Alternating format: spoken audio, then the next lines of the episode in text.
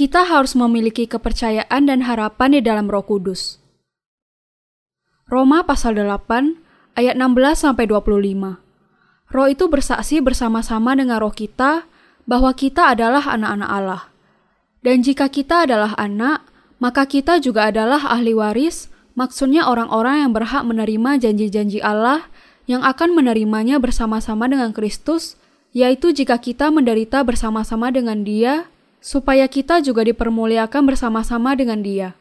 Sebab aku yakin bahwa penderitaan zaman sekarang ini tidak dapat dibandingkan dengan kemuliaan yang akan dinyatakan kepada kita. Sebab dengan sangat rindu, seluruh makhluk menantikan saat anak-anak Allah dinyatakan. Karena seluruh makhluk telah ditaklukkan kepada kesia-siaan, bukan oleh kehendaknya sendiri, tetapi oleh kehendak dia yang telah menaklukkannya. Tetapi dalam pengharapan, karena makhluk itu sendiri juga akan dimerdekakan dari perbudakan kebinasaan dan masuk ke dalam kemerdekaan kemuliaan anak-anak Allah. Sebab kita tahu bahwa sampai sekarang segala makhluk sama-sama mengeluh dan sama-sama merasa sakit bersalin. Dan bukan hanya mereka saja, tetapi kita yang telah menerima karunia sulung roh, kita juga mengeluh dalam hati kita sambil menantikan pengangkatan sebagai anak, yaitu pembebasan tubuh kita. Sebab kita diselamatkan dalam pengharapan. Tetapi pengharapan yang dilihat bukan pengharapan lagi, Sebab bagaimana orang masih mengharapkan apa yang dilihatnya, tetapi jika kita mengharapkan apa yang tidak kita lihat, kita menantikannya dengan tekun. Mengapa orang-orang benar memiliki harapan di dalam Roh Kudus? Karena kita orang Kristen yang dilahirkan kembali akan memiliki langit dan bumi baru, dan mereka yang tidak dilahirkan kembali akan binasa bersama kejatuhan dunia. Sekarang adalah saat yang tidak ada harapan. Apakah sekarang ada harapan yang sejati di dunia ini? Tidak. Harapan hanya ada di dalam Yesus. Masa ini adalah masa ketidakpastian dan tidak ada harapan. Segala sesuatu berubah setiap hari dengan sangat cepat, dan manusia berusaha sekuat tenaga untuk mengikuti perubahan yang cepat itu. Mereka tidak mencari kebenaran rohani dan juga tidak berusaha mendapatkan kebahagiaan rohani. Justru, mereka berjuang untuk menghindari kegagalan dan hidup sebagai hamba-hamba di dunia ini. Sekarang, pekerjaan dan karir datang dan pergi. Dan karena itu, orang-orang juga menjalani perubahan yang sangat dramatis. Mereka menjalani kehidupan yang sangat sibuk dan penuh kekhawatiran. Dan sedikit demi sedikit, harapan mereka di dunia ini sirna. Salah satu alasannya adalah karena mereka menjalani kehidupan tanpa jaminan masa depan. Kita memang hidup dalam dunia yang sangat tidak stabil. Kita harus berharap akan kehidupan kekal di dalam Roh Kudus. Bagaimana kita bisa memperoleh harapan yang sejati? Kita bisa memperolehnya melalui percaya kepada Injil air dan Roh. Harapan mereka yang menerima Roh Kudus bukan di dunia ini, tetapi di surga. Rasul Paulus berkata mengenai pengharapan sejati di surga. Kita yang sudah menerima berdiamnya Roh Kudus berharap akan hal-hal surgawi. Hal itu karena kita percaya bahwa Yesus Kristus datang untuk menanggung dosa dan menyelamatkan kita orang berdosa melalui baptisannya oleh Yohanes dan darahnya di kayu salib. Allah memberikan harapan surgawi kepada mereka yang percaya kepada Injil pengampunan dosa. Roma pasal 8 ayat 19 sampai 21 berkata, Sebab dengan sangat rindu seluruh makhluk menantikan saat anak-anak Allah dinyatakan, karena seluruh makhluk telah ditaklukkan kepada kesia-siaan bukan oleh kehendaknya sendiri, tetapi oleh kehendak Dia yang telah menaklukkannya, tetapi dalam pengharapan karena makhluk itu sendiri juga akan dimerdekakan dari perbudakan kebinasaan dan masuk ke dalam kemerdekaan kemuliaan anak-anak Allah.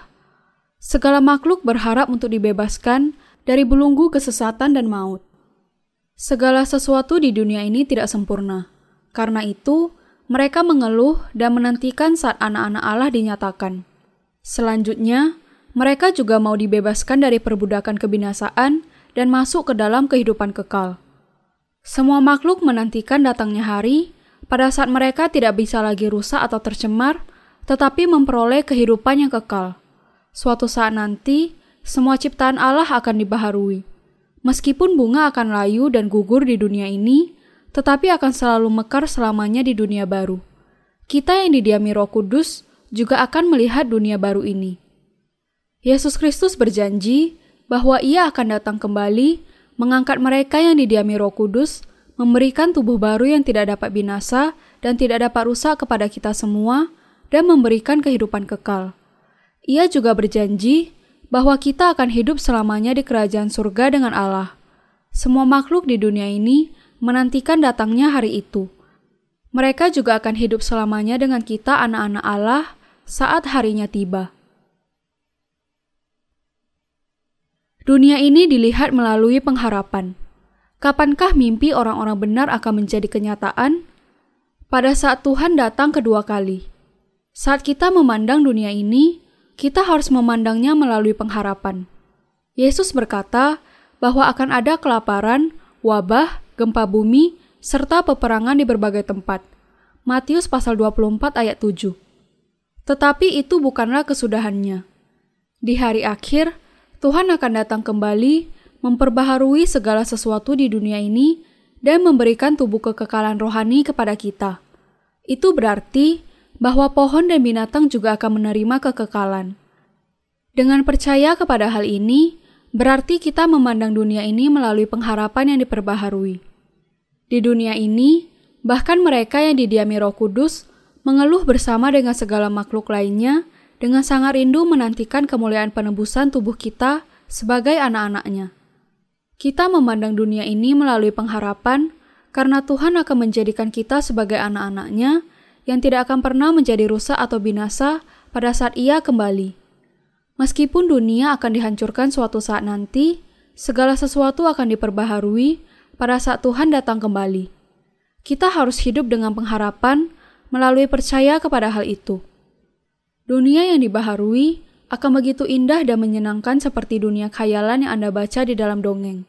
Bayangkan hidup dalam keadaan seperti itu selama seribu tahun. Dan kita juga akan memiliki kehidupan kekal sebagai anak-anaknya saat kita masuk ke dalam kerajaan surga. Kita harus hidup dengan pengharapan ini. Apakah Anda bisa melihat adanya pengharapan di dunia ini? Tidak. Orang-orang hidup dalam usaha mengejar keberuntungan karena mereka tidak memiliki pengharapan di dunia ini. Tetapi Allah sudah memberikan pengharapan surga kepada mereka yang telah diampuni dosanya dan dibenarkan. Sebab kita diselamatkan dalam pengharapan, tetapi pengharapan yang kita lihat bukan pengharapan lagi. Sebab bagaimana orang masih mengharapkan apa yang dilihatnya. Ini berarti bahwa kita harus cukup sabar untuk menantikan kedatangan Yesus karena kita diselamatkan karena kepercayaan kita kepada firman Allah. Kita didiami Roh Kudus di dalam hati kita karena kita diselamatkan dari dosa-dosa kita. Kita yang diampuni oleh Yesus di dalam hatinya ada Roh Kudus dan bukan dosa. Lalu, bagaimana dengan tubuh kita? Tubuh kita yang lemah juga akan dibangkitkan, menerima kehidupan baru dan kekekalan. Kita akan hidup selamanya bersama dengan Allah pada saat Yesus kembali. Hanya mereka yang dilahirkan kembali memiliki hak itu, dan saat itulah roh dan daging kita akan menjadi sempurna. Tubuh kita akan menjadi kekal dan tidak akan pernah sakit lagi. Tubuh dunia kita lemah, dan karena itu tidak mungkin memiliki kehidupan yang sempurna. Tetapi saat itu, kita akan memiliki kehidupan yang sempurna. Mari kita memandang kepada saat Kristus datang kedua kalinya. Hanya mereka yang didiami Roh Kudus bisa memiliki kehidupan dan pengharapan yang demikian. Pengharapan orang-orang benar tidak hanya terjadi di surga, tetapi di dunia ini juga. Alkitab berkata bahwa Tuhan akan datang kembali ketika dunia ini jatuh setelah masa kesusahan besar. Ia pasti akan datang. Ketika ia datang pertama kali, ia dibaptis demi orang-orang berdosa, mati di kayu salib untuk membenarkan mereka, dan akhirnya naik ke surga. Sekaranglah saatnya di mana Tuhan akan datang kembali. Pada saat itu, akan membangunkan semua orang kudus yang tertidur, yaitu mereka yang telah percaya kepada Yesus dan menerima berdiamnya roh kudus, dan akan membebaskan mereka dari belunggu kebinasaan. Ia akan memberikan tubuh surgawi yang tidak pernah rusak atau sakit. Juga, mereka akan diangkat ke awan-awan untuk bertemu dia di angkasa, dan ia akan membuat segala sesuatu menjadi baru. Setelah itu, kita bersama dengan Yesus Tuhan kita akan hidup dan memerintah bersamanya di dunia baru selama seribu tahun sebagai upah karena kita mengabarkan Injil. Ini adalah upah yang diberikan kepada mereka yang masuk ke surga. Inilah harapan akan surga dan kenyataannya. Pada saat itu, semua yang tidak sempurna akan menjadi sempurna, dan semua yang bisa rusak akan menjadi tidak bisa rusak. Perkataan ditaburkan dalam kebinasaan, dibangkitkan dalam ketidakbinasaan. 1 Korintus pasal 15 ayat 42 akan digenapi pada saat itu melalui Yesus Kristus. Marilah kita yang didiami Roh Kudus memiliki pengharapan. Anda harus ingat bahwa meskipun segala sesuatu akan layu dan binasa, itu bukanlah kesudahannya. Kita harus memiliki kepercayaan dan pengharapan bahwa Tuhan kita akan membuat dunia ini menjadi baru kembali. Kita harus hidup dalam pengharapan akan langit dan bumi baru. Dengan pengharapan ini, kita akan mampu mengabarkan Injil. Kita didiami Roh Kudus karena kita diselamatkan dari dosa dunia. Dan Roh Kudus di dalam kita juga menantikan kedatangan Tuhan. Ia mendoakan kita di hadapan Bapa agar kita diberi kehidupan yang memiliki pengharapan dan iman tanpa kekecewaan di dalam hati kita. Kita harus hidup dengan berharap kepada Roh Kudus. Di mana tempat orang-orang benar, di kerajaan seribu tahun yang akan dibangun Tuhan dengan memperbaharui dunia ini pada saat ia kembali kedua kali dan juga kerajaan surga. Karena itu, kita harus sabar menantikan datangnya hari itu. Kita harus percaya bahwa Tuhan akan menyempurnakan tubuh kita saat dunia ini dihancurkan. Kita harus memiliki harapan akan masa depan yang penuh kemuliaan. Dengan didiami Roh Kudus, Paulus memiliki harapan yang sama dengan kita. Kita hidup dengan harapan yang sama, menantikan kerajaan seribu tahun dan kerajaan surga. Mereka yang tidak dilahirkan kembali akan binasa bersama kejatuhan dunia ini, tetapi kita orang-orang Kristen yang dilahirkan kembali akan memiliki langit baru dan bumi baru. Harapan itu pasti akan menjadi kenyataan. Tubuh kita akan disempurnakan dan kita akan memerintah selama seribu tahun di bumi baru. Dengan memandang ke depan ke saat itu, kita bisa berharap dan hidup tanpa takut kepada dunia. Mari kita menantikannya dengan sabar. Meskipun kehidupan kita melelahkan, harapan kita akan menjadi kenyataan karena kita percaya kepada Allah. Mereka yang tidak berpengharapan tidak ada bedanya dengan orang yang sudah mati. Milikilah harapan dan pelihara mimpi Anda dengan percaya kepada firman Allah. Sama seperti pengampunan kita nyata, perubahan dalam hidup kita juga nyata dan nyata juga bahwa semua makhluk akan memperoleh kekekalan. Pengharapan kita juga nyata. Berimanlah kepada apa yang Anda percayai. Mereka yang memiliki pengharapan dapat tampil elok dan bahagia. Orang-orang bisa menjadi tidak bahagia kalau tidak memiliki pengharapan. Mereka yang tidak memiliki mimpi tidak memiliki kebahagiaan.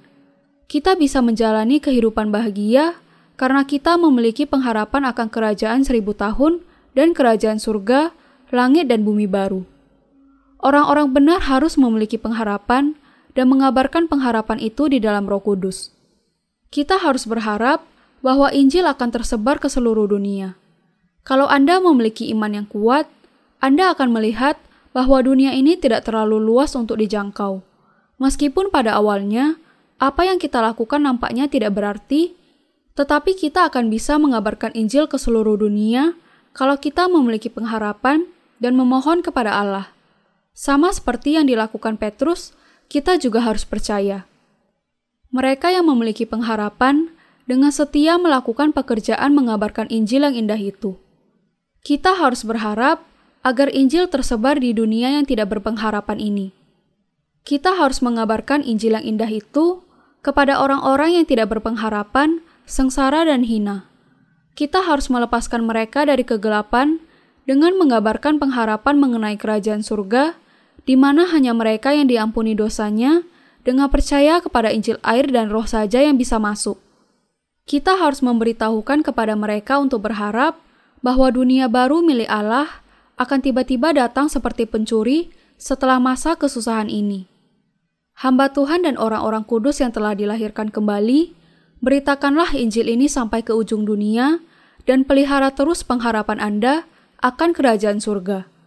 Tidak peduli betapa cepatnya kejatuhan dunia ini, mereka yang memiliki pengharapan tidak akan binasa karena mereka memiliki kekekalan di balik kehidupan dunia ini. Mereka pasti akan mendapatkan kehidupan kedua yang diberikan oleh Tuhan kepada mereka.